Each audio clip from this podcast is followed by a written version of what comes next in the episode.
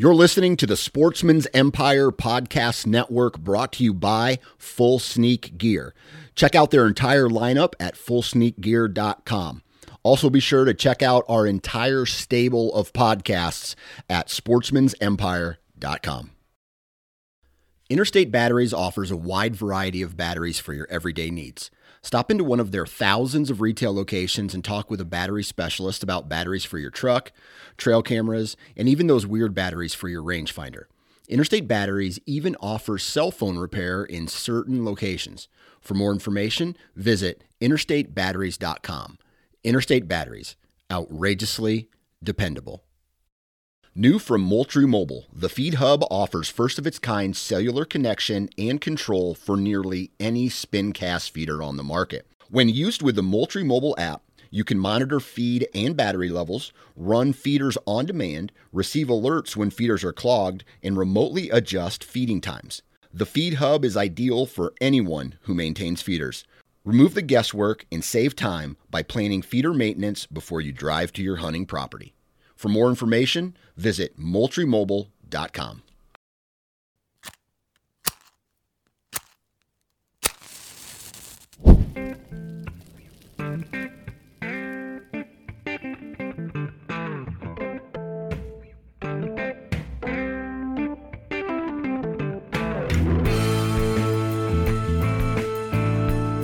Welcome to the Huntavore Podcast, powered by Sportsmen's Empire, where we celebrate the hunting and fishing lifestyle through the utilization and consumption of our wild game.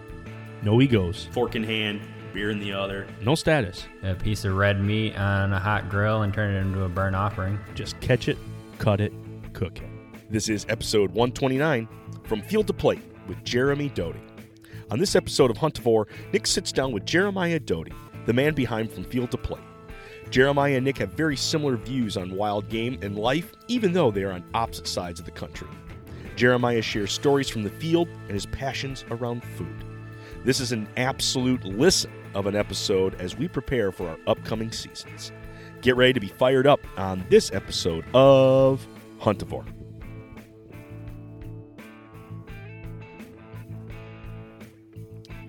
Well, hey, folks, beautiful afternoon here in Michigan. I tell you what, it is, it, we're starting to get the heat. It's starting to feel a little bit like California.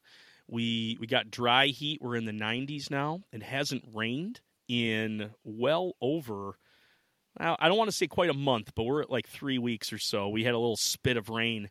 Maybe it's because I was destined to talk to a Californian today. I am on the horn here with Jeremiah Doughty out of Southern California. Jeremiah, thanks for uh, jumping on. How are things in your neck of the woods? Good, uh, but I like how you say California weather. So we've been we haven't had sun since like March. It's been like May gloom, June gloom, March gloom, April gloom. Uh, today is the first day we actually have sun, but it's still sitting around like 69 degrees. So I am ready for summer to come. I'm ready for heat. Yeah, we needed something has happened. The, everything I think it was it all stems from 2020. More craziness has happened, and Michigan has become California, and California is now eating the Michigan weather. I want my below 70s back. Like I I had enough of this heat. I'm ready to move back to uh, some cooler temperatures. Yeah, and I'm I'm ready for heat. Like I'm still wearing sandals in the 60 degree weather, but throwing on a sweatshirt. You know, like I mean, I know you guys 60 degree weather for you, when in, in the middle of you know after winter, you're like, okay, but for us, that's like that's like freezing cold when it's 50 and 60 degrees outside. You know. Absolutely, absolutely. We we uh, we feel for you. We wish to have it back because yeah, now we get here and we're like we don't we don't know what to do. I have all these sweatshirts and I can't wear them. I have like four t-shirts, so I just got to keep cycling through. But uh, yeah, you got you got cold weather out there. I thought great spot for us to touch off a little bit, Jeremiah, is how were your seasons this past year? I know in in California things work a little different. You you do like there's less over the counter opportunities, and you have end up having to play the tag game. But there's still a lot of opportunities to get over the counter. You just have to be strategic on where you go. Am I right? Yeah. So the way our state works is we've it, it's broken up into a lot of the, like the western states. We're broken up into different zones, different hunt areas, zones. Right. Some states will call it areas. Some ours calls it zones. So we'll have like A zone, B zone, whatever. Right. So we have an AO, which is an archery only, and that's pretty much over the counter. You can go in and get it, and you can hunt anywhere that's in with that AO zone. Then you have like an A tag, which A tag covers almost all of the state, um, which you can put in for, and that's just going to public land. You can go shoot your one deer on that AO. Uh, then there's a B or the A zone. Then, then there's a B zone, which kind of goes up towards the northern one. Um, but then there's individual zones within that that is a draw system. So you'll have like the D zones, the the other A zones. You'll have X zones, which those are your prime. Like you put in and put in and put in and try to get an X zone because that's where your big giant mule deer are up in the up in the mountains up near Tahoe, Mammoth. You're gonna get big, big, big mule deer coming in. Uh, but me, I draw in the south, uh, down in the desert, and I'm shooting the desert mule deer coming in off of Mexico. So we've still got big mule deer coming in out of Mexico, and that's primarily what I go for. I know how to hunt the deserts. I'm a flatlander. You know, I live at 30, you know, feet above sea level. and so going up to that 10,000 foot to go track mule deer is fun, but I just can't breathe. So I'd rather go hike around the deserts and, and really try to outsmart these deer rather than, you know, sitting behind a tree. So you've, you've spoken a lot about antelope and I know you've got a, a food allergy and mm-hmm. beef is no longer good for you. Was there some, was whitetail also becoming a problem for you at that one point? But I knew that antelope was a, a thing that you could safely safely eat. It's funny you say that. I just finished this guy, and I'm just about ready to put him up. So, oh, beautiful. Um, yeah, it's he literally was holding a skull mount there of a of a pronghorn. Uh, no, all all wild game is is on the table for me. Uh, antelope was just the first of the wild game that I ever went like large game I ever hunted. Uh, been a bird hunter my whole life, and so antelope was that first introductory you know animal to me. A lot of guys like you in Michigan and stuff, right? Like you're used to going out and chasing those whitetails. As soon as the air starts to get cold and school starts to start again, and you're all getting off the day to go open or you know deer. For us, you know, deer season opens here July 14th in Southern California for archery. So you can go chase deer. The only problem is 110 degrees outside, and you try to tell me one deer. yeah, you try to tell me one deer that's out eating in the middle of the day. No, they're all you know they're walking in the middle of the night when it's 80 degrees, and so um, it was never really that option. But when the beef allergy came into play, um, that's where the antelope did because Wyoming it's just so cheap. At the time, I think it was like 36 bucks for an, for uh, a tag and license in Wyoming. It's, you you can't beat that. You can go get four. You know, back in the day, you used to be able to get four doe tags, and so you can go do four doe tags for the price of still cheaper than trying to get a buck. And so that's really where that passion for pronghorn started was 10 years ago, um, chasing, you know, pulling up to the plains of Wyoming and just seeing herds and herds and say, how do I close a three mile gap on an animal that can see three and a half miles? And that's, you know, so antelope to me, that is just was the beginning of it. And that's why it's one of my absolute favorites because it's just like you're, you know, it's your first, right? It's your first big, your first big game, your first struggle, your first taste of big wild game meat that's not, you know, that's cooked properly. And so, yeah, that's that's the fun for me of antelope. Yeah, yeah. It just like you said, the whitetail is king in a lot of people's books here uh, out east, and you know, especially here in Michigan, it's plentiful. It's you know, it's right out your back door. But it's what it's what we cut our teeth on. It's what we grew up on, and we know them inside and out. And so, yeah, it's as much fun as it is to go and chase other species. And I'm I'm finally getting that chance to be able to branch out and you know go different places, chase after different critters. I I still think that whitetail will continue and always be my number one on my list. You know, you know, two, three, and four. It's going to kind of cycle through as far as how my mood is swinging. But for the most part, you're right. Like your first is one. It's going to stick at the top of that list. Yeah, but also like there's something magical about hunting an animal that you understand its psyche, right? Like like I know how antelope are going to work now. Like I I I know how their brains work. I know where they're going to, you know, unlike whitetail, mule, you know, mule deer, elk, cattle, for that fact, um, when the sun starts to set, antelope lay down and they're there all night long. Just like a lot of the other big sheep that you're going to find, the goats you're going to find, they don't want to walk in the middle of the night, right? Their biggest asset is their eyes. You know, they've got huge eye sockets, and they've got this almost 360 degree view where they can they can look on their eyes, and so taking away their natural, you know, defense mechanism, they usually huddle down, hurt. You know, so you're you're almost in a sense hunting antelope like you're hunting turkey, where you're you're you're putting them to roost, and then you're coming back in the morning to try to figure out did they fly off the roost early or are they still going to be right in that one spot? And so, you know, we've taken out. I've taken out. I can't tell you how many brand new hunters to to antelope. We took out this one dude from my church. He was in his late 80s. All his, you know, had cancer. His wife passed away and he really wanted to hunt antelope. And so we got him tagged th- through the draw. And I remember we took him out the night before. We put down a whole herd. There was like 40, 50 antelope.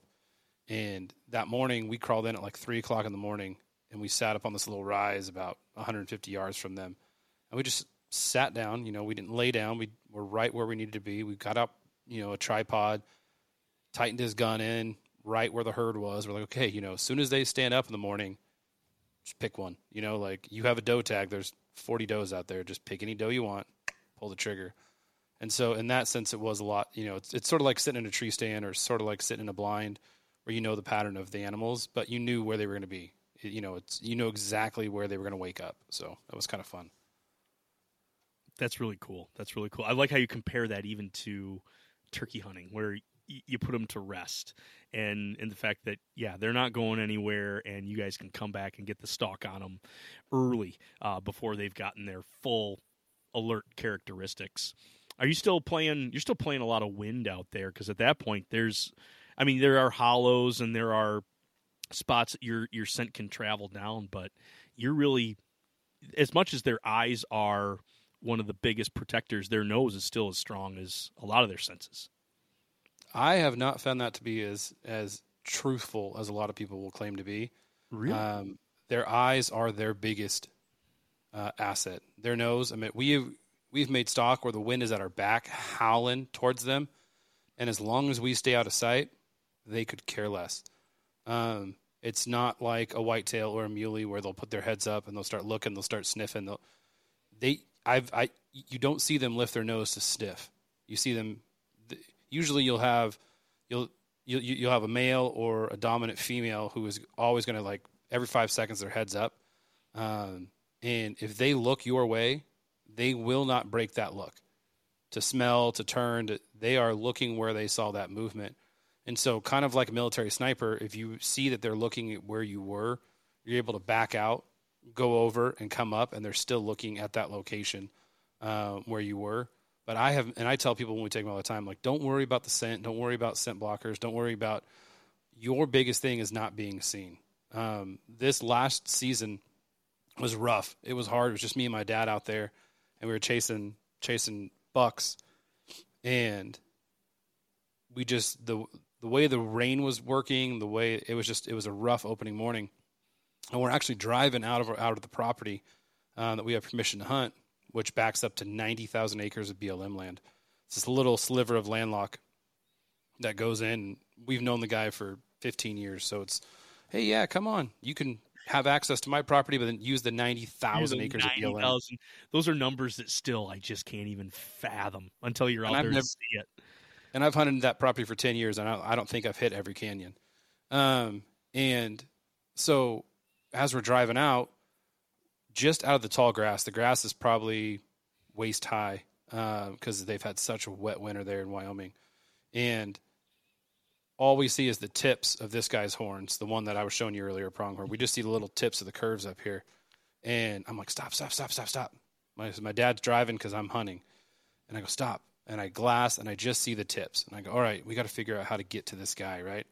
But it's a flat plane.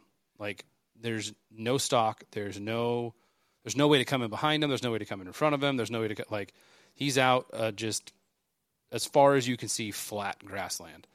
And so I'm looking on onX. I'm going crazy. I'm like, okay, where there's got to be a draw here. There's got to be, and there's nothing, right? So I tell my dad, okay, I'm going to get out on the other side. You just keep driving. He'll just, you know, if he, you, know, you can kind of see his head looking at the where the where the truck was. I get out of the truck and my dad kind of goes over out of sight and and then I belly crawl um, in that grass in the in the rain in the mud. Wind is howling at my back. Like I said, I'm following the, the curvature of the of the grass, and I'm going and I would kind of just peek up a little bit enough to see his horns, and I'd I'd range him like no no it's not close enough you know, because I had to get where I could lay down and see the tip of his horns so that when he stood up, I knew that his body was going to be above the grass and I could pull the trigger. And so when, when I got into range where I could see the tip of his horns without lifting my head up, where I could just be on my bipod with my head down on my on my rifle, I was 43 yards oh, from this antelope. And I had where my dad had dropped me off was 500 yards before that. When we first glassed him, he was 540 yards, 550 yards. And so I belly crawled through this grass for you know 500 yards, and then I just laid there, and it was about an hour, 45 minutes to an hour of me just laying there on my rifle. I'm like, I, if I move, he's he you know he sees me, he's gone, so it's just laying here, and on the highway about a mile away, we hear like, burr, burr, you know, like a like a truck going by, and that was just enough to make him stand up. And oh as soon as he stood up, the lower the part of his belly was right at the grass level. And I remember I was, I knew where his head was. I kind of went to where I thought his his heart would be, and he stood up. And as soon as he stood up, he just laid right back down. Um, and my dad called and goes, "I heard the shot. I'll be right there."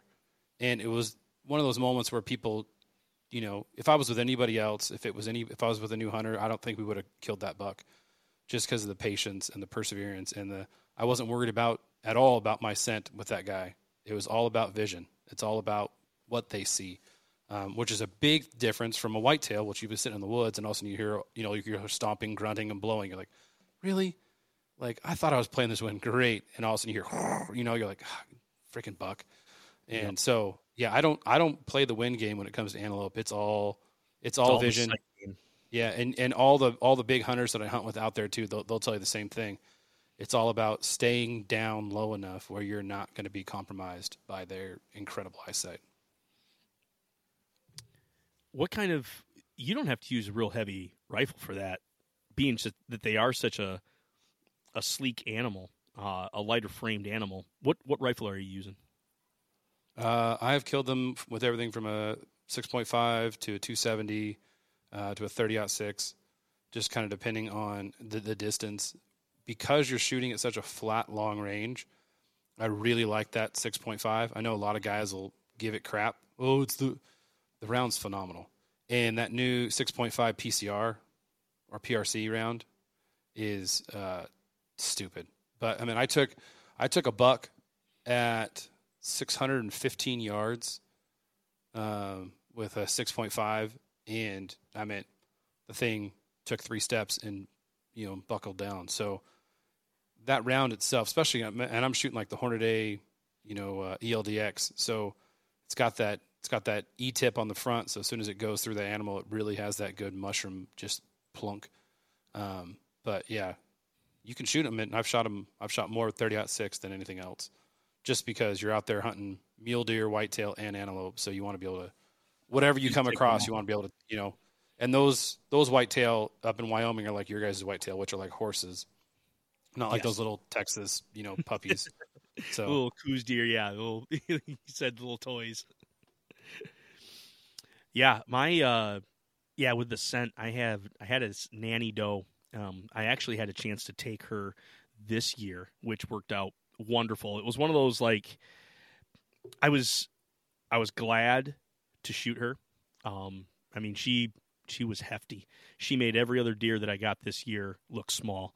Um, I need to put a scale. I didn't I didn't have a scale uh, in my shop yet, but just ranging how much she is, she had to have been 175, reaching 200 pounds. Just a massive deer. Her snout had this. Uh, I think she got either got in a fight or had some sort of injury, but she had this hump on the top of her nose. But so, just but that's actually what that's oh, actually called is a ro- it. That's actually called a Roman nose. Uh, you'll find that on whitetail uh, the older they get. So you'll you'll be able to really like when they start to get super super old, their nose gets that big kind of roundedness to it, and that's just a bunch of cartilage. It's from fighting. That's from age. It's sort of like you you see that old drunk dude at the at the bar, right? He's got that big old giant bulbous of a nose, right? The same thing's going to happen to to whitetail um, in that. So you can actually, you know, we'll be sitting there looking at looking at deer in Texas or you know Alabama, Michigan, you, you name it, and you know a lot of guys we're, we're, we're looking at the belly, we're looking at the neck, we're looking at the way the ears break down, right? But when they turn that head, you can see that Roman nose on it. Um, and it's and you'd be surprised if you were to look at the teeth on any deer that has that Roman nose. It's they're almost gone, completely gone. So, worn down. oh yeah, Well, that's that's what she had. She had that Roman nose. She had that hump right there, just yeah, just above where her actual nose is, in that snout. And she just knew as much as I knew her, she knew me.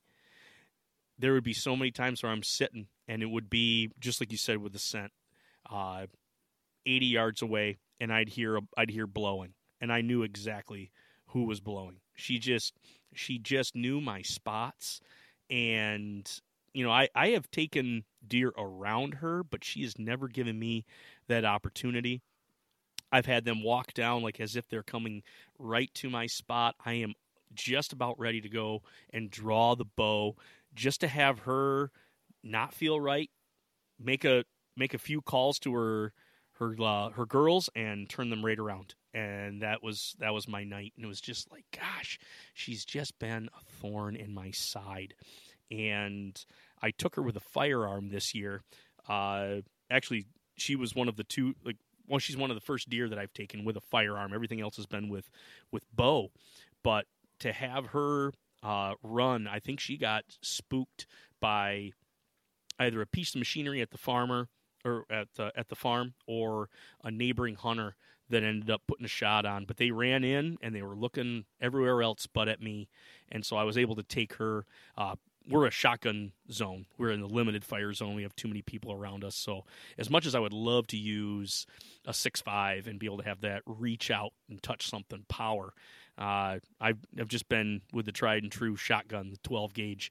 But anyway, put her right down, and I I tell you what, you know, you get something with that big a caliber, that big a hole.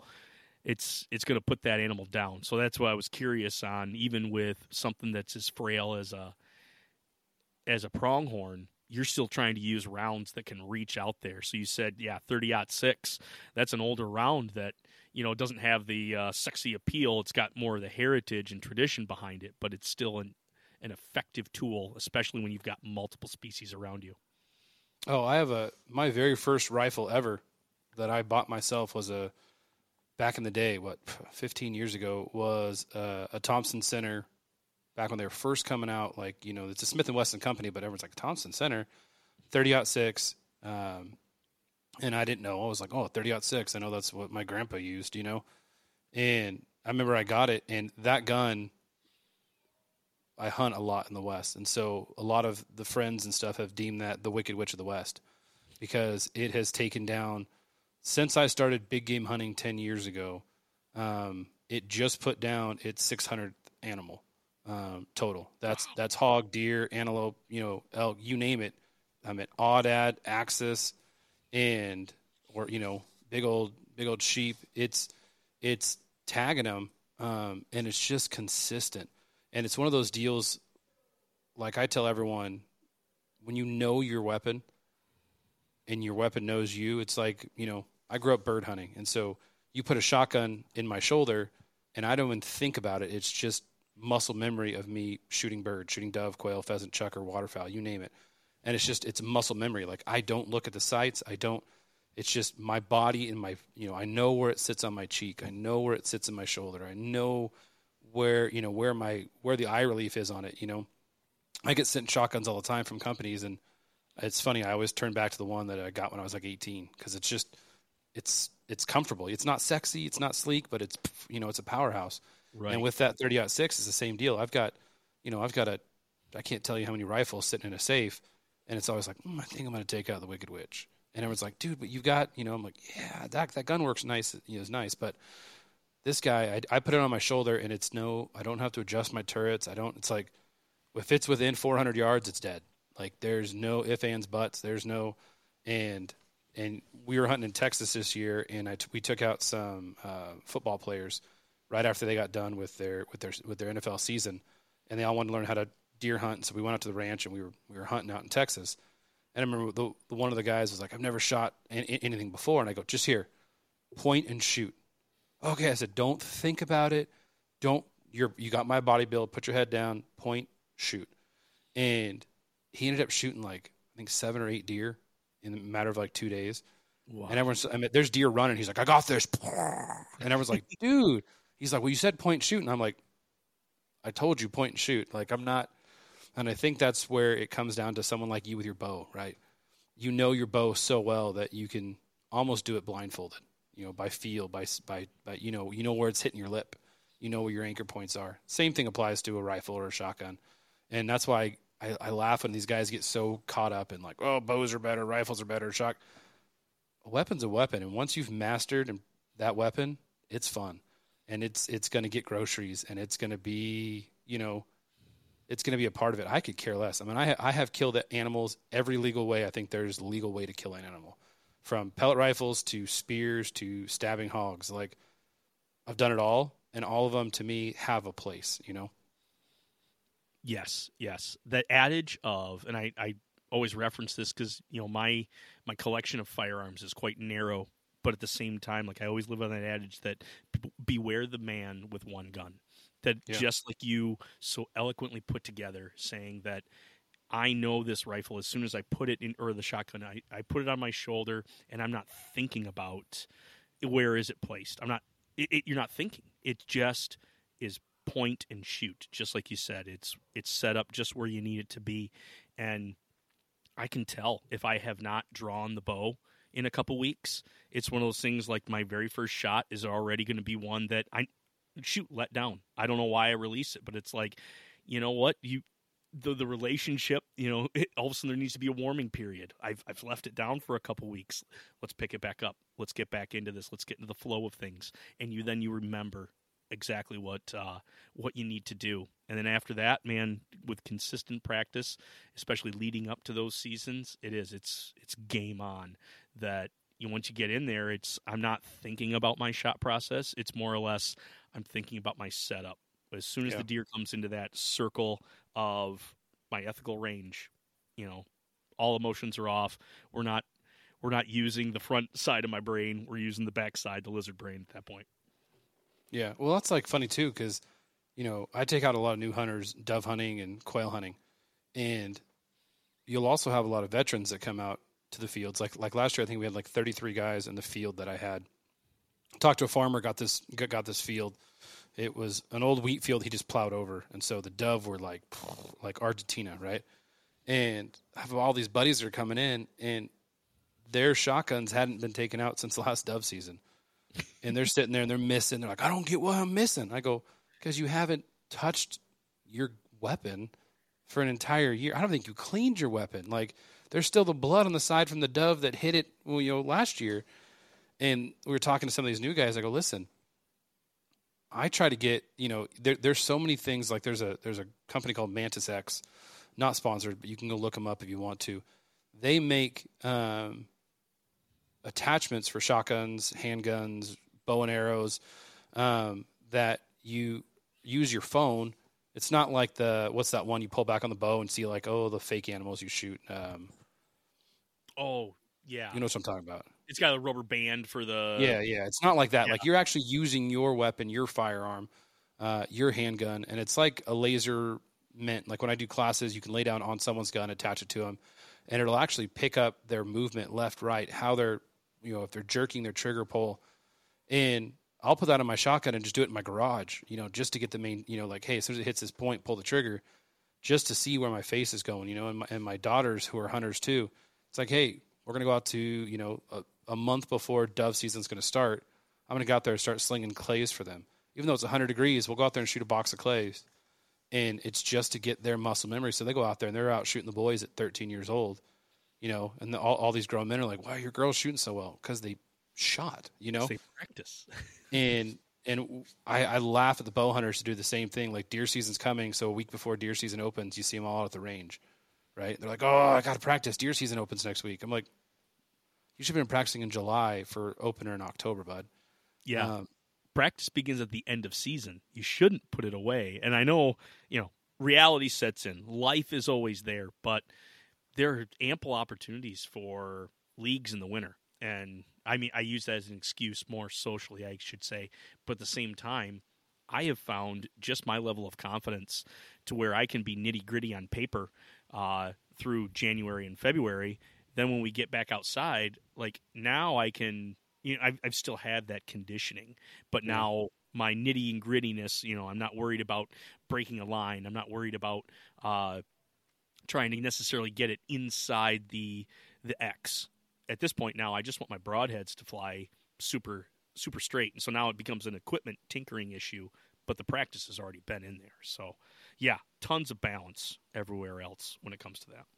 It's funny. I was talking to a, a big bow hunter during turkey season up in Georgia, and he was laughing because there were all these. We were watching all these videos. Of these guys out there, oh, 50, 50 arrows in practice.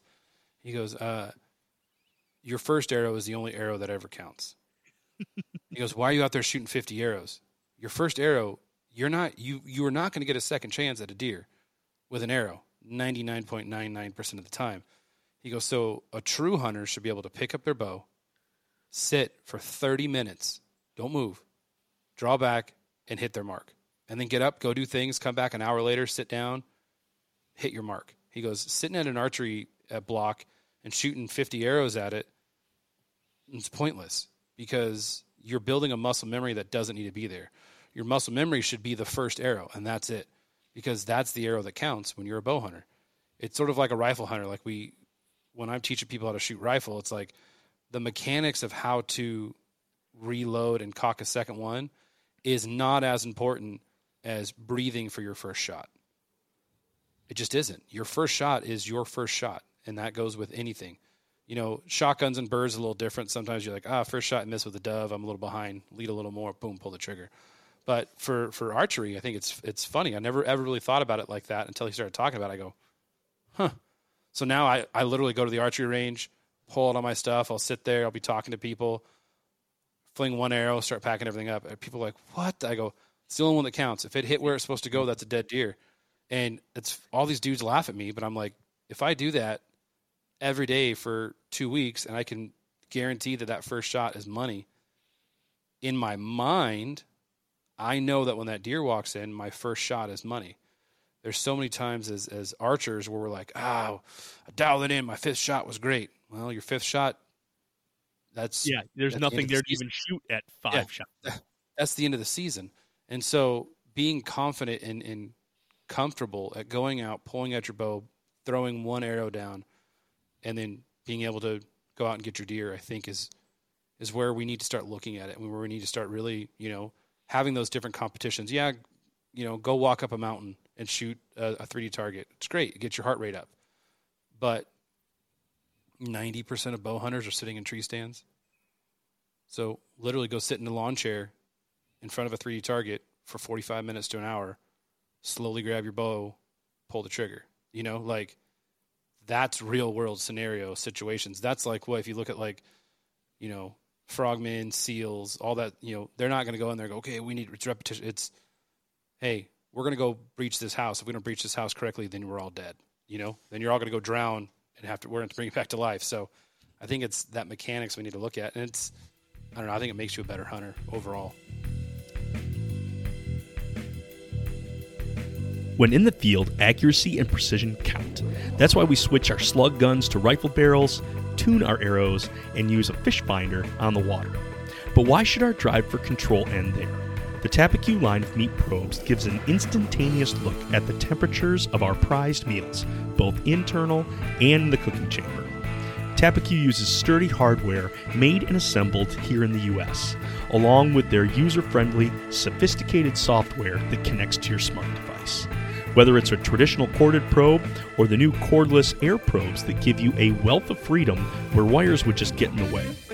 Adding a Tappecue meat probe can significantly help in getting to that medium rare on venison or waterfowl, ensuring your upland bird stays moist, or even charting your long cooks on a smoker.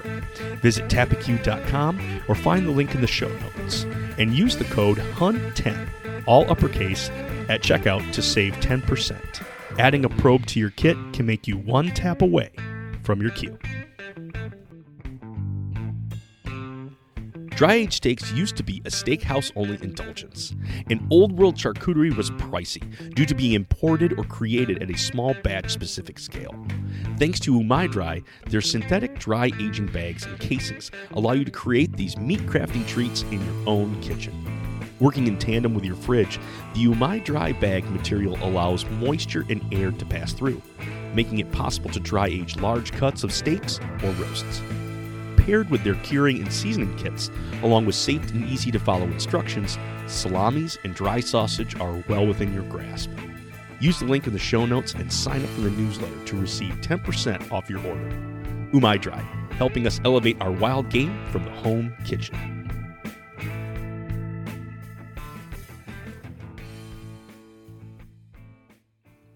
Jeremiah Doughty, everybody, spitting truth right here. It's the first arrow it's the first shot that counts when it comes to hunters because that second one is just going to be a hope and a prayer at that point. Critters moving, you have, you know, y- your heart rate's going. It's not going to be the greatest shot in the world. The greatest shot needs to be the first arrow. Jeremiah, that was awesome. Yeah, you know what? I can't take all credit for it. Jason, he's the one that kind of spit that truth when we were turkey hunting, and it, like I said, it made made complete sense because I was like, oh crap, I never really thought about the first arrow. I remember going there going, I got to go get more arrows. I shot 25. I, I want to have 50 so I don't have to go walk to the, you know, the, the box every single time. So, um, which is, is fun, you know, and, and for me this year, I've got, I've got a deer in my sights that I shot last season, the end of last season in my zone. Um, it's an archery only area down by the river and the deer come out like right at sunset. Like you literally have 10 minutes to make a shot legally. Oh, and then they come and then they walk back in from the the big alfalfa fields with like you have five minutes to shoot legally. And I got in on this target buck that I've been eyeing for a couple years, big old four by five mule deer, and he, he everyone calls him the ghost because he's just an old old buck. And this year he came out. There was about forty five doe that were coming out into the field, and I was sitting in this like just this little bush that wasn't as big as my head, sitting right up against it, kind of brushed myself in. We're in the desert, so it's not like big forest behind us we can hide behind. It's like you don't move because, and all those doe came out and they're kind of feeding real slow. And I'm like, man, he's not going to come. And all of a sudden, I just see this big rack, you know, kind of come out through this, these mesquite bushes. And I was like, oh my gosh, right? And as you know, as bow hunters, we've already we we've already ranged everything within our, our kill zone, right? So if what he hits that tree, if he hits that tree, it's 45 yards. If he hits that bush, it's 26 yards. If he hits, right? So I'm watching him walk and he, and he hits the tree and I'm like, oh, okay, 45 yards, right? But all these doe eyes are looking at me, you know, because I'm the only bush in this whole, I'm like, this is not going to, you know, and then he walks, he's walking to the, he's still walking, he walks to that neck. I'm like, oh, okay, he's at 35 yards, you know, I'm like, okay, adjust my, you know, adjust my pin real quietly down to my, and then he stops and he kind of like looks up towards the field and there's like a truck driving way out in the field. I'm like, okay, this is my shot. You know, pull back in my lap, pull up, take aim, let the arrow fly. I mean, he bucks. I'm like, oh, like all the adrenaline in the world. But he turns and runs back into this like planted tree line that the the fish and game planted. It's like you stick your hand in there and, you, and it disappears, along with the 45 doe. So there's like, I'm not going to try to find a broken branch or and I go over my arrows covered in blood. I'm like, perfect. So I call my dad, call my other hunting buddy. I'm like, hey, I'm gonna give this about a half an hour. And then by this time it's pitch black, mosquitoes are out, and I'm like, all right, we're gonna we're, we're gonna go find this buck. And so we follow the blood right to the tree line. We get in this tree line and we can't. I mean, it's we're breaking branches. And I go, let's. It's 39 degrees. Let's back out. We'll come in first thing in the morning, and we'll find this deer. Right. Good. I call my buddy who's fishing wildlife uh, officer out in that area. He's like, dude, I'm not working tomorrow. I'll grab a couple guys. We'll all come out. We'll all come do like a grid pattern search. We'll find this buck, right? Because he was stoked because he's seen this deer on trail cameras and everyone else's pictures. Could not find that deer. Could I mean we we searched all day. I mean with eight nine guys, grid pattern from where I shot him to the river. So we're like, okay, he jumped in the river, tried to swim away, drowned, floated down river. I was that's the first animal I've ever lost, and I you know because I shoot rifle primarily. So Yeah. usually when the thirty six hits them in the side, they don't They don't run off very far. um, and it just was killing me. And then I, I went from there to go teach one of my deer classes, and the whole deer class, man, I'm just like, gosh, beside myself, like just this is. And so there was like two weeks left in season, and I was like, I'm gonna try to go back out, and but I was like, I'm signing my tag because for me, if I find blood, it's dead animal. Like that, Yep. that's my tag. And so I signed my tag, let Fish and Game sign it. He's trying to convince me not to. He's like, no, you know, we didn't find it. And I'm like, I, I know where I shot him, and I know it. Well, he sends me a video of a bow hunter on the very last day of season. And that buck comes walking out. And right where I'd shot him is a, you know, the mark. And I'm like, you've got to be kidding me. There's no way with the amount of blood, it, you know, right behind the shoulder. Well, this bow hunter puts it in, I mean, he's videoing it, puts it in the same exact hole I put it. Right? Like you watch his Lumenok go right through it. And I'm like, oh, whatever. He's got my buck. Well, then the next text, the next day was like, we can't find him. We had blood trail go into the trees. We can't find this oh buck. oh my gosh, the ghost lives. And I was like, you got to be kidding me. He's taken two arrows, like money shots. Right. Any any bow hunter would be like, that's a dead deer, right? Yeah. And so they don't find him. Well, a month a month ago, a buddy of mine who lives in that area sent me a picture of that buck in velvet Oh, with a scar on his side, the size of you know, the, the size of my pinky, and he's got on the opposite side, it's got some funky growth because he got shot twice, oh, right? yeah.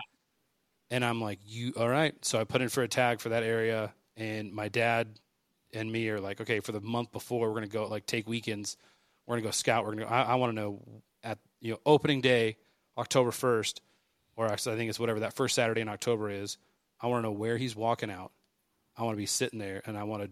I'm gonna. I'm gonna get like the biggest rage I can find. You know, I'm not gonna. I'm not gonna go for a small broad. I'm. Gonna, I'm gonna.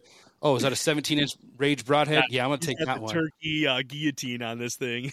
dude. I'm I'm telling you, I'm gonna get a 400 grain arrow.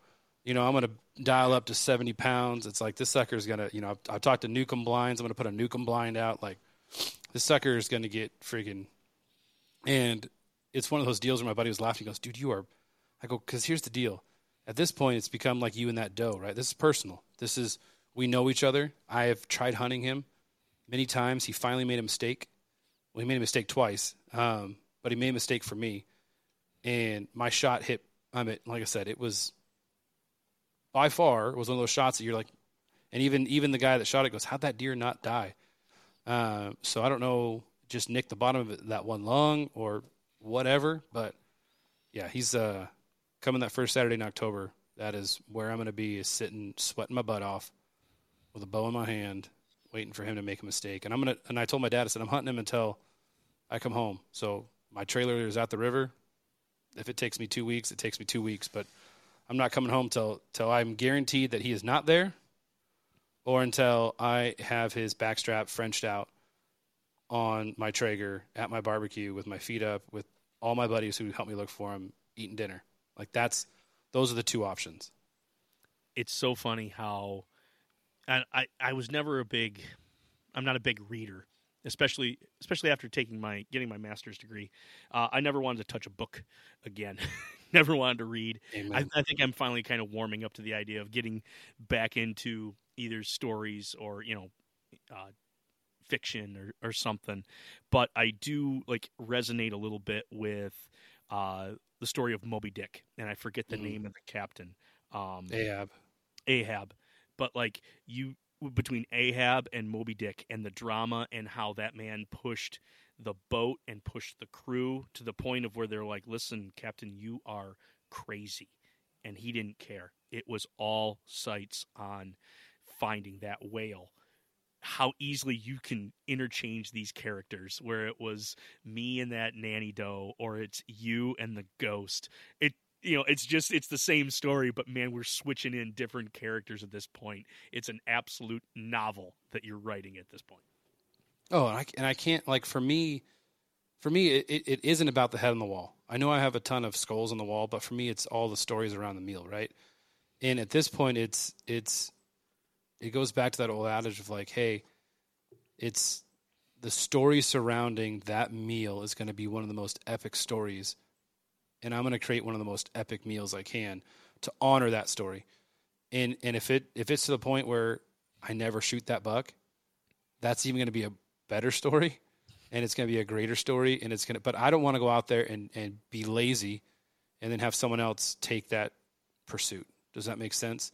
And i think that's where a lot of people get so caught up in today's society. It's like oh well uh, for me it's it's you know i'm working on two cookbooks right now and i'm exhausted because i'm trying to do it all myself and everyone's like oh just take a break. I'm like yeah but if i take a break someone else is going to come in behind me and they're going to they're going to take what i want to do and they're going to do you know it's like especially with like my from field to plate classes and everything else. There's so many companies and groups that are coming out doing the same thing that I started seven, eight years ago.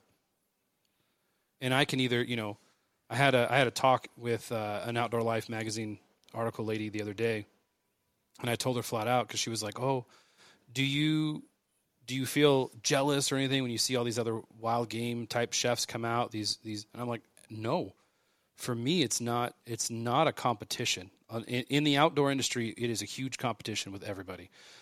In the cooking world, it's even a bigger competition. You look at some of these chefs, and every TV show out there right now is a competition, right? It is a it is a cooking competition. It is I am better than you, I cook better than you, I make better plates than you. And my biggest thing in this whole industry was to not be that person, right? Is and, and there's a lot of people that you've had on your podcast that I'm really good friends with, and we all kind of have that same thing, like, hey, we're here to scratch each other's back and we're here to encourage each other. We're here to to to help. And in my mind, the more people that are doing it and creating food that people can get out there, the more excited people are to go out and hunt. Right? The more the more passion driven we're going to be out to get out there and do stuff. And so when I look at the pursuit of an animal, I look at the food at I look at it from a food perspective. I look at it from how can I take this animal and glorify it so much so that people are like, I want to go shoot a deer now. That that burger looked so good that I want to go shoot a deer to eat a burger and taking away this whole head on a wall thing. And so for me, shooting that buck, his head is just part of the story, right? Part mm-hmm. of the, hey, this is what happened. And to be able to tell that story as people are sitting around a campfire eating jerky sticks. And let me tell you the story about this jerky stick. Because this aoudad behind me, I can tell you the story about that aoudad, how we were in Texas for my, my 30th birthday, and a bunch of Texans told me that aoudad was the worst meat they've ever eaten, and no one eats aoudad. We shoot them, we skin them, we take the head and hide, and we leave the body for the for the coyotes. And so we shot a big old aoudad. I took the meat, and they're like, "You're you're nuts." We came home. I cooked dinner for all these Texans, and there was not a clean plate left. They're like, "Well, what kind of meat was that?" And I go, "Aoudad." They're like, "No, it wasn't." But for me, I said, "Okay, what what regions of the world are eating dirty, nasty, stinky goats and sheep?"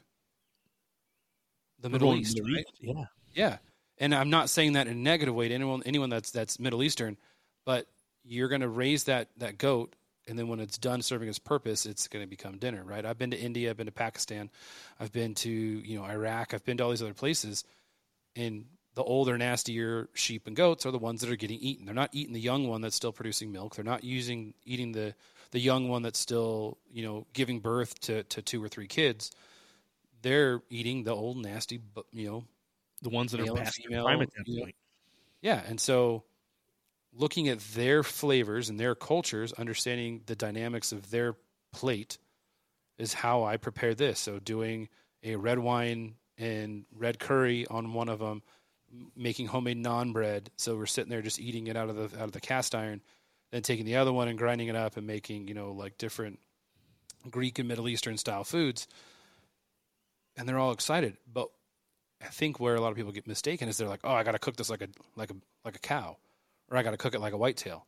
Yeah, that does it's not, not a white that that aoudad is not going to taste like a whitetail, and some whitetails suck depending on what they're eating. You know, like I can't, t- you know, elk elk is phenomenal, but if you get a low valley elk that's eating nothing but sagebrush, it's gonna suck unless you understand how to complement those flavors versus hinder those flavors. The mule deer that that we shoot, they're eating nothing but cactus and sagebrush. They're very very strong in flavor, but once you understand how to complement that flavor instead of trying to mask it, the problem is a lot of people try to mask it. Right? It's like I was give because someone told me, well, it's like I, what, what can I do to hide that flavor? I said, have you ever taken a dump in a bathroom and sprayed rose potpourri spray? Like, yeah, I said, it still smells like flowery shit. Pardon my French, but you still know someone went in there and took a dump, right?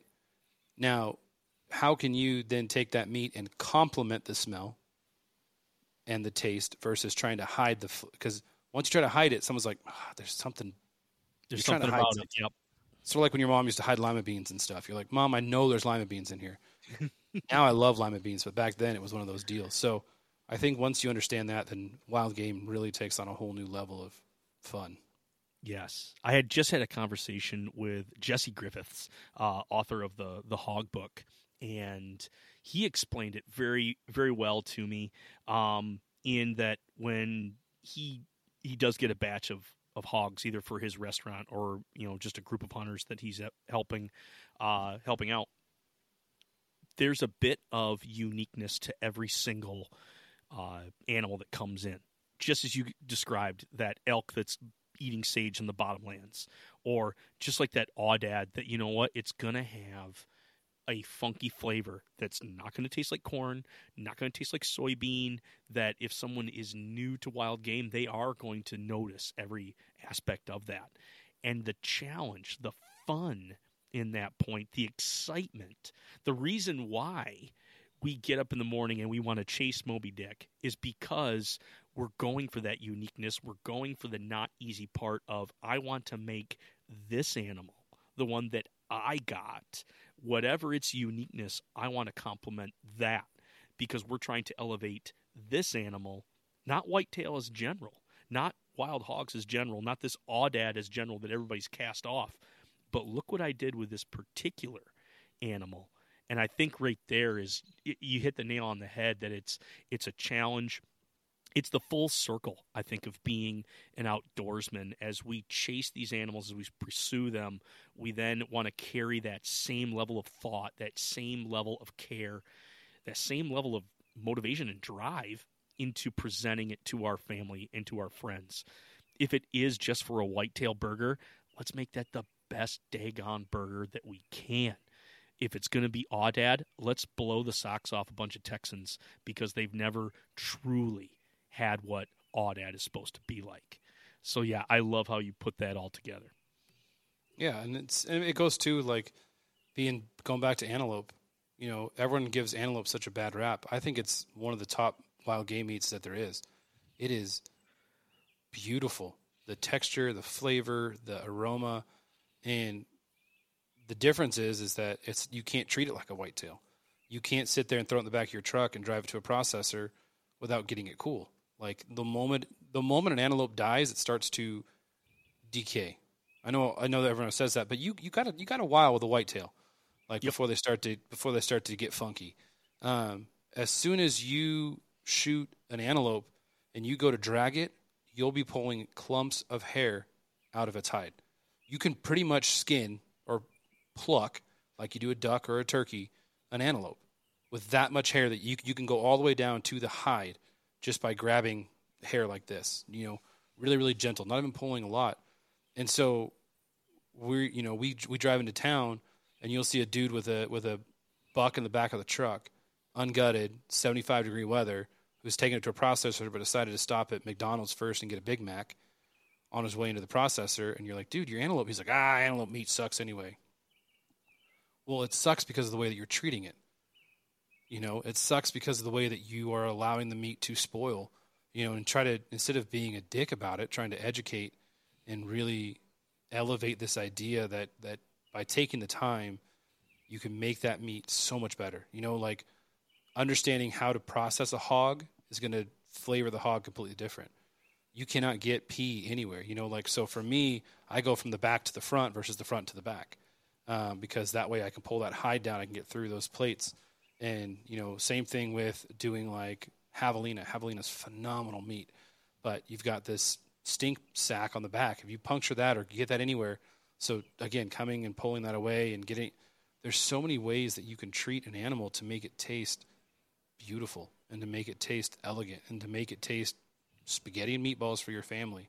Like one of the things I'm putting in my book is treat meat as meat, right? And don't treat it as something that is less of because I think a lot of times as hunters we're like, "Oh, it's just deer meat," right? Or it's the opposite. We're like, "Well, we can't eat that. We got to have a big party and invite people over because I got to make a spread." Treat it as your everyday. Like for me, I can't eat domestic meats. And so for me, wild game is an everyday. I've got three freezers full of wild game that's an everyday. You know, breakfast sausage to hot links to all the stuff that I'm processing myself because I have to know what goes in it.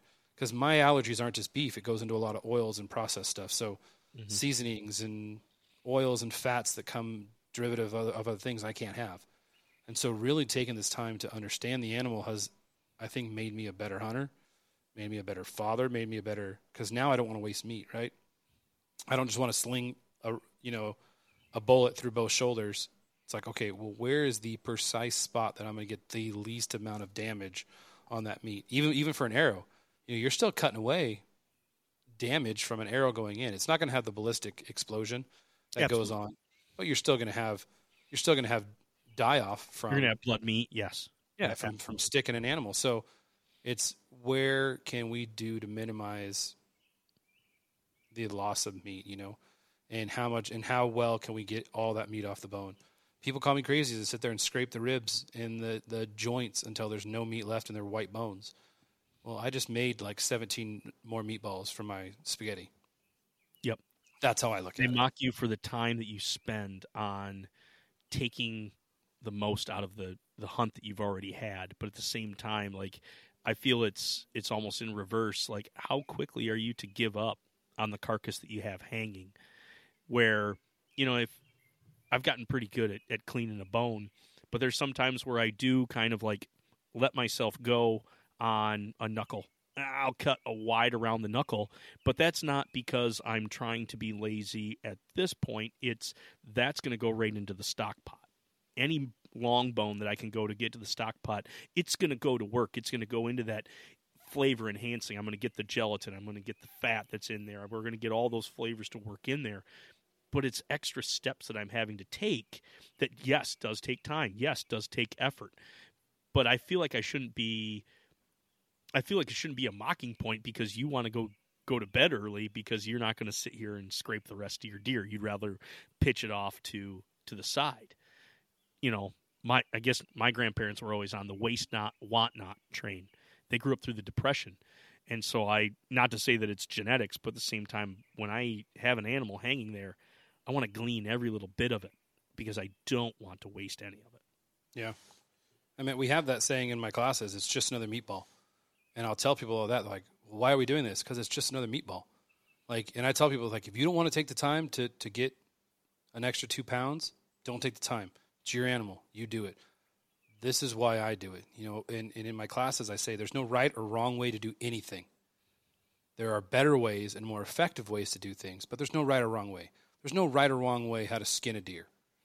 There are better ways to skin a deer. My way is probably completely different than the way you do it, which is completely fine. I have found that this is what works best for me. And so for me to fill my freezer, this is the steps that I've found that work best for me. And there's people like, well, I just don't, I don't want to. I'm like, well, that again, that's you. Just another and, meatball. It's yeah, another meatball you're going to get from it. we had I had one guy one time and he's like, oh, I just don't I don't think there's enough in it.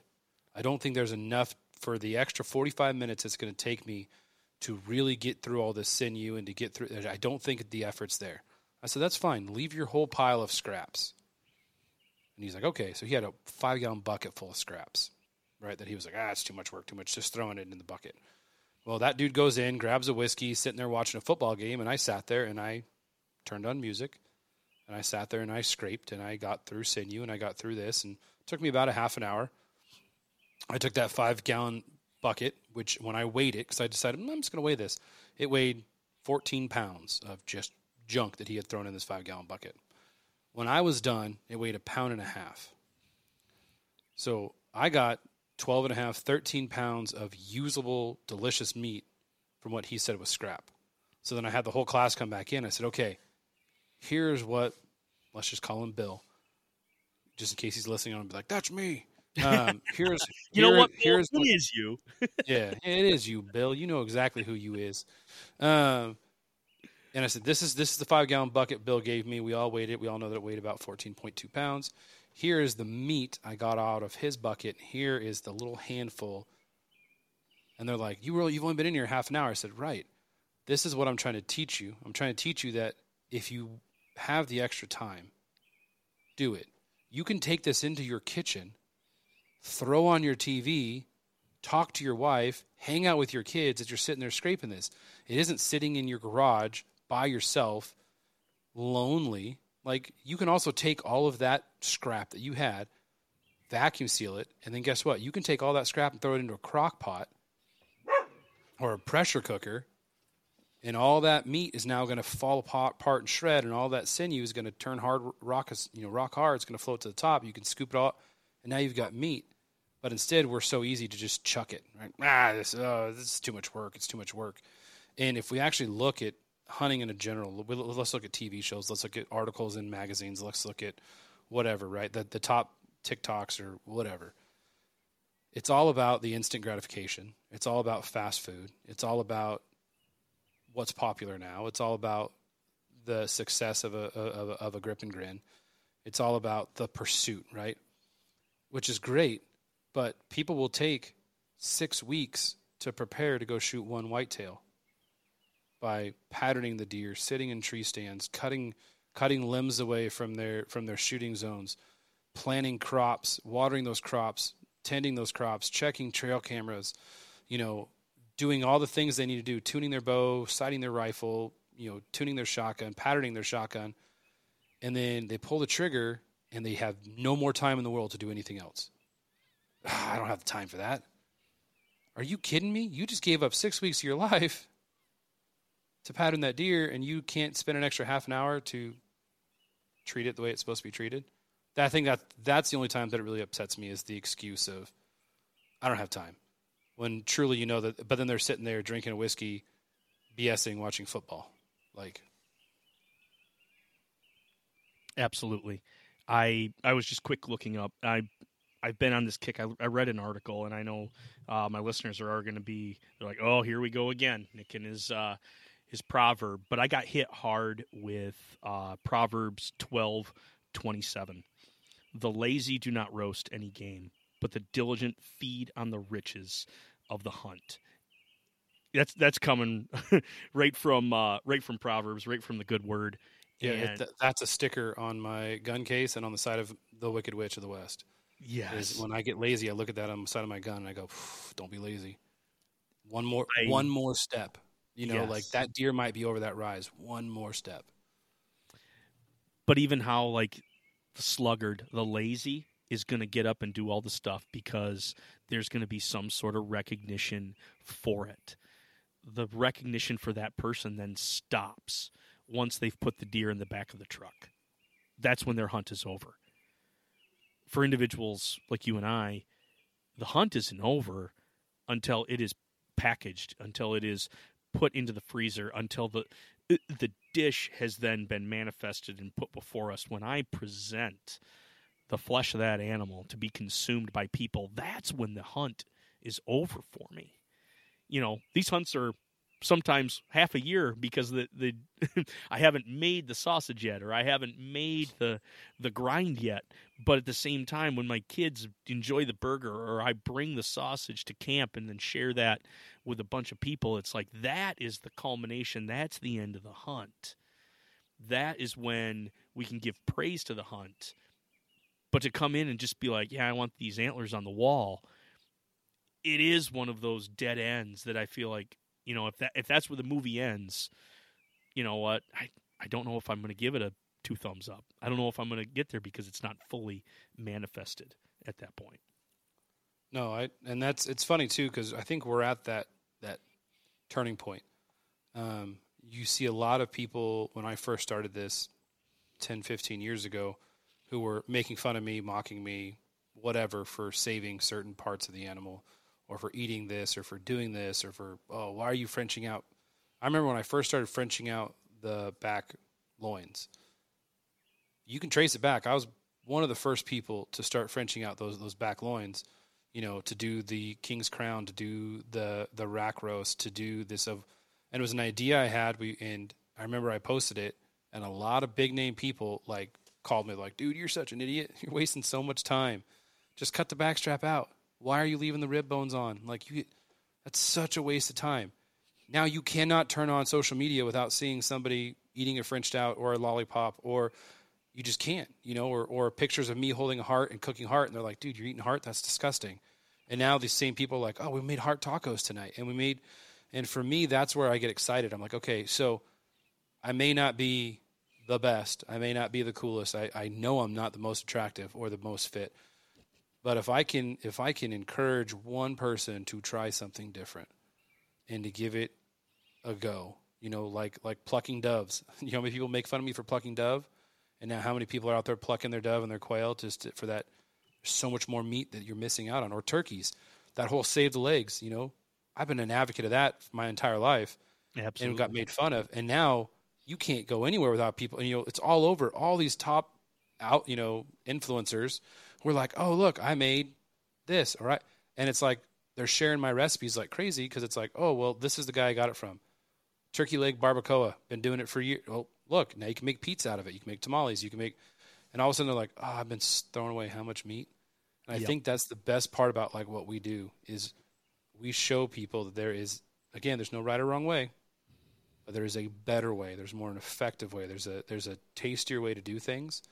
And once people get away from that fact, you know, uh, another thing you probably hear all the time too is like, well, my my granddad did it this way. Mm-hmm. My dad did it this way. We evolve in all of our hunting gear, from our optics to our weapons to our to our clothing, that our grandpas and dads wouldn't even have imagined that they could have. Why are we so stuck on the way that they cooked and the way that they cleaned their game? When we evolve in every other aspect of hunting and fishing until it comes to the knife we use to skin. Well, this is the knife my grandpa used. Yeah, well, guess what? There's really cool knives that are way better and way sharper, and it's going to give a way better cut for not that expensive. Oh, well, my grandpa didn't eat organs because organs are, yeah, they're full of iron, vitamin E, vitamin Z. Vit- oh, well, my, my grandpa said use Montreal steak seasoning. Well, your grandpa should have tried these three other ingredients to elevate. Like, and I think that's once we get past that fact that we can evolve with food, um, that hunting isn't just wrapped in bacon with jalapeno and cream cheese or thrown into a chili, um, then we can really start to look at that deer as a protein source rather than just a once in a lifetime shot it, let's eat it, throw the head on the wall. Like like my girls the other day, I forgot what I made. My daughter's like, "Was that elk?" I go, "I don't know what it was. I just grabbed a packet out of the freezer." Yeah. She goes, "I think it was elk." My and my other one's like, "No, I think it was antelope." I was like, "Girls, I don't know. Go go read the bag. It's written on there." I just literally it was like, "Oh, roast." You know, I've got a whole shelf of roasts. And they go over there, and they and my young my oldest one's like, "Oh, I told you it was antelope." And it was like my daughters are tasting the differences between these meat, and they're not even blinking an eye. You know, when I make sausage or I make jerky or I make you know, snack sticks, I live in Orange County. You know, ten minutes from Disneyland. They said, I'm not living in the sticks. And my daughter takes it to her school full of rich blonde kids and starts passing out venison jerky, and all of them are now like, "Dad, I want to go shoot a deer because taste this." To me, that's encouragement, and that's the next step of evolution in getting our kids excited to go out. And out of those kids, I've taken out a bunch of their parents. Like this dove season, three or four of their my daughter's friends have gotten their hunting license with their dads to come out and dove hunt. Now, these are families that during the pandemic were anti-guns, anti what I was doing, who are mm-hmm. now saying, "Hey, I don't know any." I said, "Don't worry about shotguns. I got 33 of them. You get your license, you get a box of ammo. I got a field, I got a gun. Let's go have some fun." And it's it's really cool to see my daughters evolve in that area and get excited about it, and want to take their friends out to do this in a society that I live in, which is very anti. Like where I live is very anti what we do as as a culture. You know. Absolutely, and that's that's one thing that yeah, shoot, I just keep coming back to talk to you on, and I just follow your your social media and the things that you put out. Um, really excited about these cookbooks that you that you've uh, alluded that you're putting together, and it's because of that idea that you're you're facing truth head on to where a lot of people are saying like this is not the way when you know I'm living in a society. I'm living in a a community that embraces it and and loves that aspect of it. But at the same time even in my aspect where I'm saying we need to step up our game in in how we're treating this animal. We need to step up our game just like you said from backstraps with jalapeno and cream cheese. We need to make this an everyday thing. That's a battle that that we're having to do. But at the same time your battle's completely different over there where people are opposed to even the idea of shooting a critter you you're hurting this critter but at the same time once once they realize like you know the critters that we're eating from a farm the the the style of life that they are getting versus the style of life that they're getting in the wild you're getting the best of what creation can even offer out in those fields. And so to be even have an impact on that, I feel is just a, a testament to your passion and your drive in that. I can't imagine living in Southern California where both sides of my neighbors on every every corner are already upset the fact that I have a firearm. But the fact that you've been able to use that as a tool to say, no, no, I'm not a gun nut. This is the this is the avenue that I've chosen to take in order to get to the amazing food. I'm a food nut. And this is what I'm able to glean by using these tools. I feel like that's a true testament to your testimony as you've been able Yeah. to go through what No- field to plate is all about. No, hundred percent. And I think that's that's the whole goal from the very beginning was to take the food from the field to the plate in in a respectful way, um, in a way that I was grew up and taught, and you know, I mean, even so much so like we had some deck work done on our back deck, and the the termite guy comes and he opens up the garage to look to where he can get over to the deck, and he sees you know the whole wall of Euro mounts by my gun bench and my bow setup and my podcast area. And he goes, "Do you shoot all those animals?" I go, "Yeah, I shot them all." He's like, "Oh, okay." You know, his eyes kind of like, "Oh, this this guy's weird." I go, "Hey, but try this," and I pull out from the the refrigerator in the garage. Go, "Try this real quick." He's like, "What is this?" I "Just try it." He takes a big bite. He's like, "Oh, this is phenomenal. What is this?" I go, "Oh, it's a." I go, "I call it my, uh, you know, my my antelope cigars." But I make it with like a honey barbecue snack stick, but the size of a cigar. You know, I put it in actual, you know, hog casings, and he's like, I said, oh yeah, it's this animal right here. This is the one we ate. This is, the, and I start. Next thing you know, his workers come. It was four Mexican dudes, and they they come in. The guy's like, hey, um, uh, Jeremias, oh, yeah, you you hunt uh, the deer? Yeah, I hunt the deer. Why? What's up? So um, we try some of those uh, sticks. His boss went to work and told him, "Hey, you're gonna go to this. You got to ask this dude to try these sticks." I said, "Well, I'll do one better. When you guys are doing that, I'm gonna I'll, I'll make tacos." They're like, "You make those tacos?" I was like, "Yeah, I'll make some tacos." So I pull out, you know, a couple pounds of whitetail and, you know, get out my tortilla press. I make it. They're like, "You're making tortillas?" And I go, "Let's freaking do this, right?" And we have dinner. This is this is last week, and we're having lunch out on this new deck that they're building for us. And these guys are just laughing. They're asking stories. Okay, well, how did you? What kind of gun? And I think food is the great equalizer, right? If we don't eat, we die. That's a proven fact. If you're a vegan, a vegetarian, a carnivore, whatever, you don't eat, you die. That goes down to the smallest organism that's living on your skin that you can't see without a microscope to the biggest of the blue whales in, in the in the ocean. If we do not eat, we die. Everything needs to eat to survive, right? We choose to eat what we choose to eat. And and for me, I can sit there and say, okay, let me introduce you to my story through a plate of food, through a fork and a knife. I'm not going to bring out a gun. I'm not going to tell you about this deer. I'm going to I'm going to present it to a way that is comfortable, which is flavorful, which is going to have you then ask questions about the meat that you're eating, which is going to allow me to respectfully tell you about what I do. Right? I have taken out ex-vegans on their first hunts who used to give me death threats. Proven fact. I will introduce you to seven of them. Because I came at their death threats with respect and honor and food. right? I had I was talking to the Gun Owners of America guys on a turkey hunt, and they were arguing back and forth about the politics, about right, left, up, down, blue, green, red, you name it, right? And we were sitting there in the middle of the night, and I go, you know what? You know what you guys need to do? You guys need to have a meal with those that you guys hate. You know, you and I, Nick, are, are spiritual men. We're Christians. We have our Bibles. We read. We, we understand the Word of God. Amen. Everything Jesus did was around food. He brought people together. You talk about banqueting tables, right? That's the greatest thing. The least of you will be the greatest. And you look at all these different parables that are resolved around food. You read Proverbs, it's food. You read you read Song of Psalms, it's food. Even the love making that he's doing is surrounded around food. Right? Then you get to Jesus and he's doing he's doing all of his feeding the 5000 he's doing parables about wine he's doing parables about food he's doing parables about money to buy food food is is that and so i said if you guys can sit down with people that you disagree with and have a meal with it i have never heard anybody upset while they're eating. Before the meal and after the meal, tempers are flaring. But if you have a really good meal, you know, you talk to a lot of us who are chefs, and we tell you the greatest moment in a chef's life is silence. Because if if the room is quiet, that means mouths are full. If mouths are full, it means people are enjoying their food.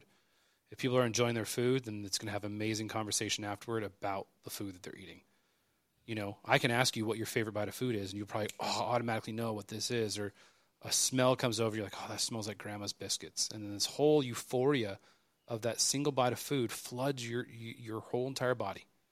And so, if we, as wild game chefs, all of us that are out there, if we can tell our hunting story through a picture, through a story, through a video, through a fork and a knife, I think we're going to expand, we're going to grow, we're going to explode this industry beyond, you know, Cameron Hanes, love the guy to death, but I guarantee you I'm going to win over a lot more people to hunting than he is by preparing them a beautiful meal than having them run up a mountain with a bow in their hands gasping for air. And it's it's just the way it is. Food is beautiful. I've gone to 27 different countries and everywhere I go the first thing they do is bring out food everywhere. Oh, try this. Oh, have.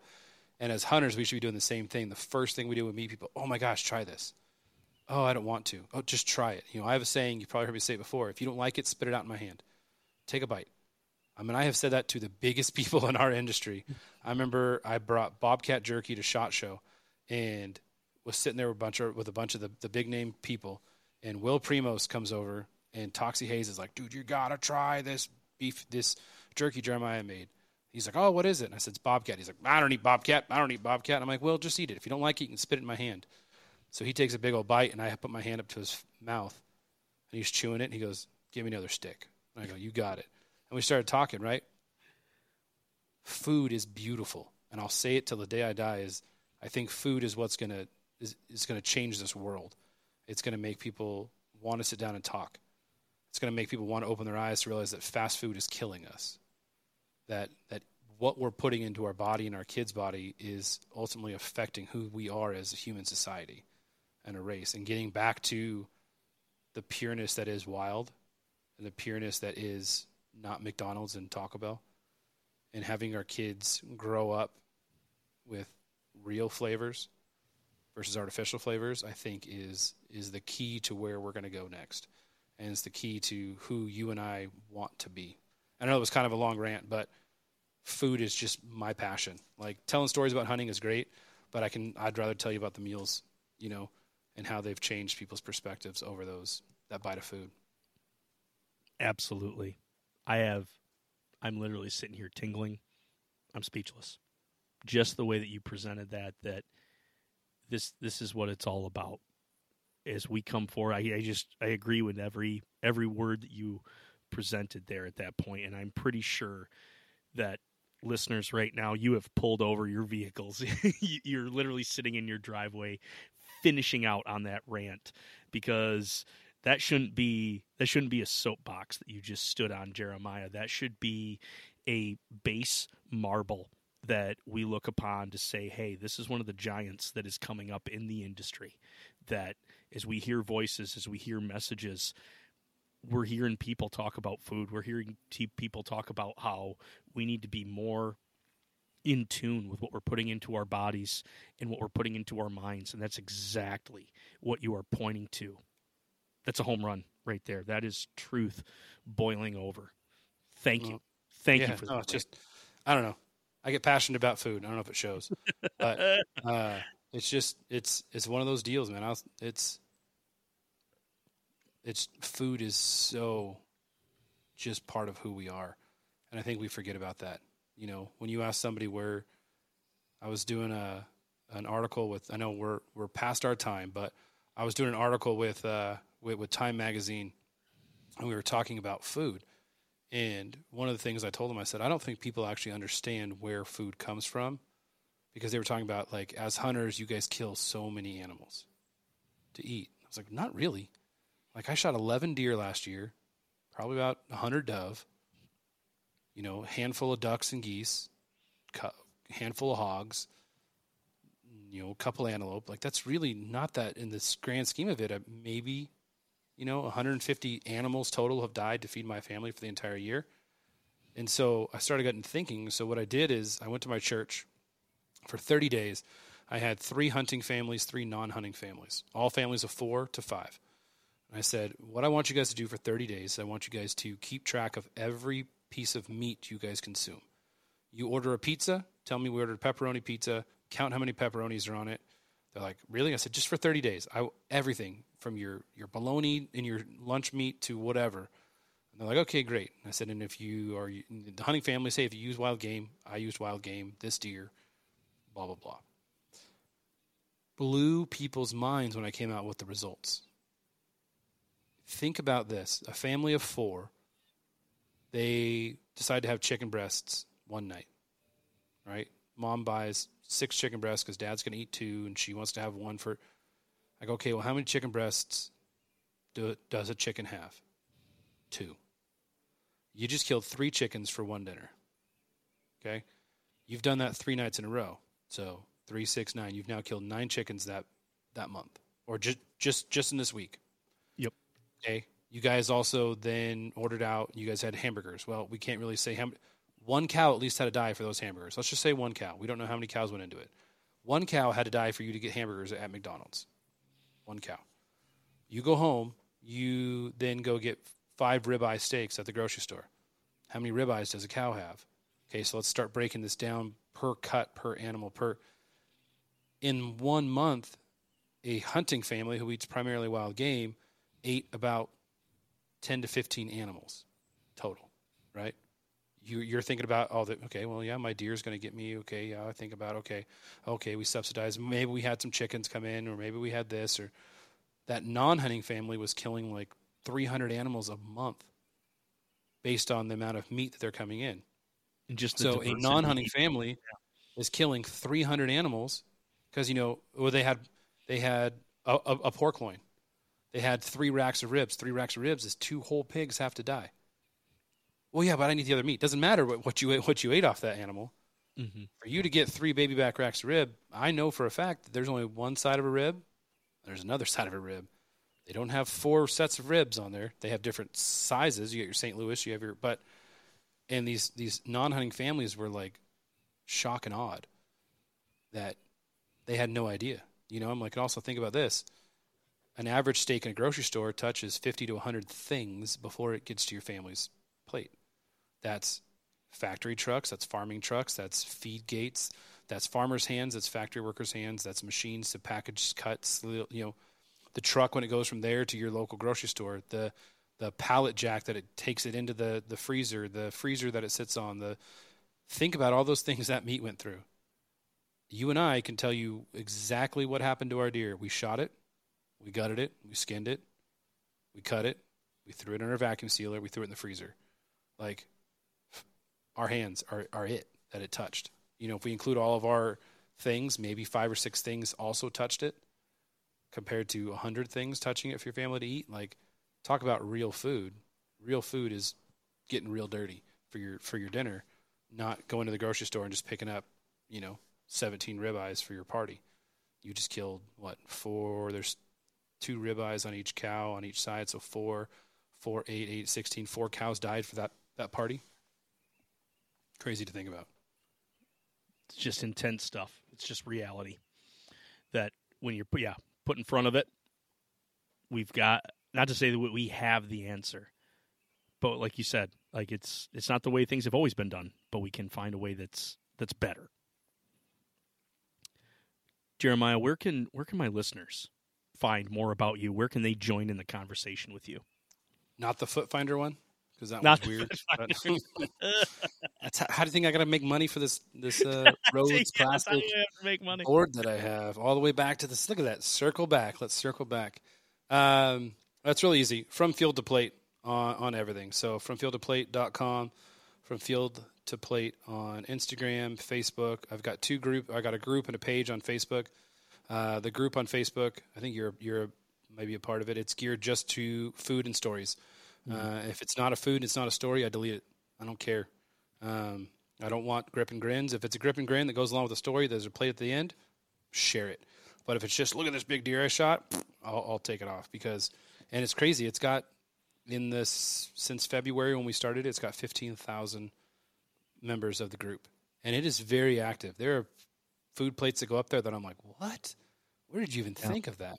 Um, I love it's encouraging. questions too. I love the Oh, questions. And shoot, every time that I see a question pop up, like, "Hey, I'm I'm looking at burger. Like, uh, what should I mix in with burger? Should I mix anything with burger? What do you guys do?"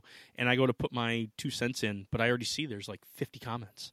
which and is it's like, phenomenal. You know what? enc- and it's- and it's all encouraging. Yeah. Yeah, and it's all encouraging, which I think is awesome. So you can go join that group if you want to. It's also a Facebook page um, from Field to Plate, and yeah, and then I'm on Twitter and stuff, but that's like that's like an ADD like group text. I, I actually I hate it. Um, so go on there. I'm very active on all those platforms. So question, comment, concern, and then working on these cookbooks should be done beginning of beginning of the or the end of this year when hunting season starts. September is the goal. Um, one of it is geared towards it's a multi-species cookbook, um, kind of interactive, kind of tells you the basics of all of that. And then I'm I've got one that's in the works. It's a I can't really give too much because I haven't seen one like that out there, and I don't want someone stealing it yet. Gotcha. Um, but it'll, it'll Blood in the water. towards- I'm on it. Blood in the water. be- I'm gonna try and steal yeah. it. it'll be geared towards uh, animal specifics, and it's one that I've been working on for about two years, and it pretty intensely, and it's to the point where it's now that I have everything compiled, it's just laying it all out and typing it all out, which is anyone that's self-writing a book, you know, it is a pain in the butt. Um, so, but again, there's no you know roasting game for the lazy. So, then when that's up, I'm going to do a whole kind of crowdsourcing type aspect to it so that way you can get in on the on the ground floor and help self-publish this thing, and get it going. And uh, through that, there'll be different levels where you can get some cool hunts and gear through sponsors and come out and hunt with me uh, through that aspect of it. So it'll be fun. It'll be exciting. But I'm ready for a nap already. Just just talking about it. Well, hey, don't take a break. You said the lazy needs Yeah. to roast their game. You got you can't fall in that category. Well, hey, Jeremiah, hold on for just a second. I'm going to let listeners on out. Folks, we have been presented food for thought like you would have never imagined. This is full on truth coming to us face value. If you're already listening to my podcast, that you have a love and a passion for food. And so I have a feeling that you were already pumping your fist. You were already saying amen to the things that Jeremiah was saying. So, folks, as we continue on from this point, when you get that animal, we want to give it the utmost respect. A, because the animal deserves that, but then B, we want to be able to present the best to our families. We're going to clean those bones. We're going to take those bones to the stock pot. We're not going to let anything go to waste just because we feel tired, just because we feel uh, like our time is being uh, taken from us at that point. Each of these has value. Just another meatball. It comes with so much weight because it is another meatball. So it doesn't matter if you're scraping off a rib from a, a white-tailed deer, or if you're going to uh, a wild hog and making sure that you're going from the inside out and not the outside in. Make sure the knife that you're using is always sharp.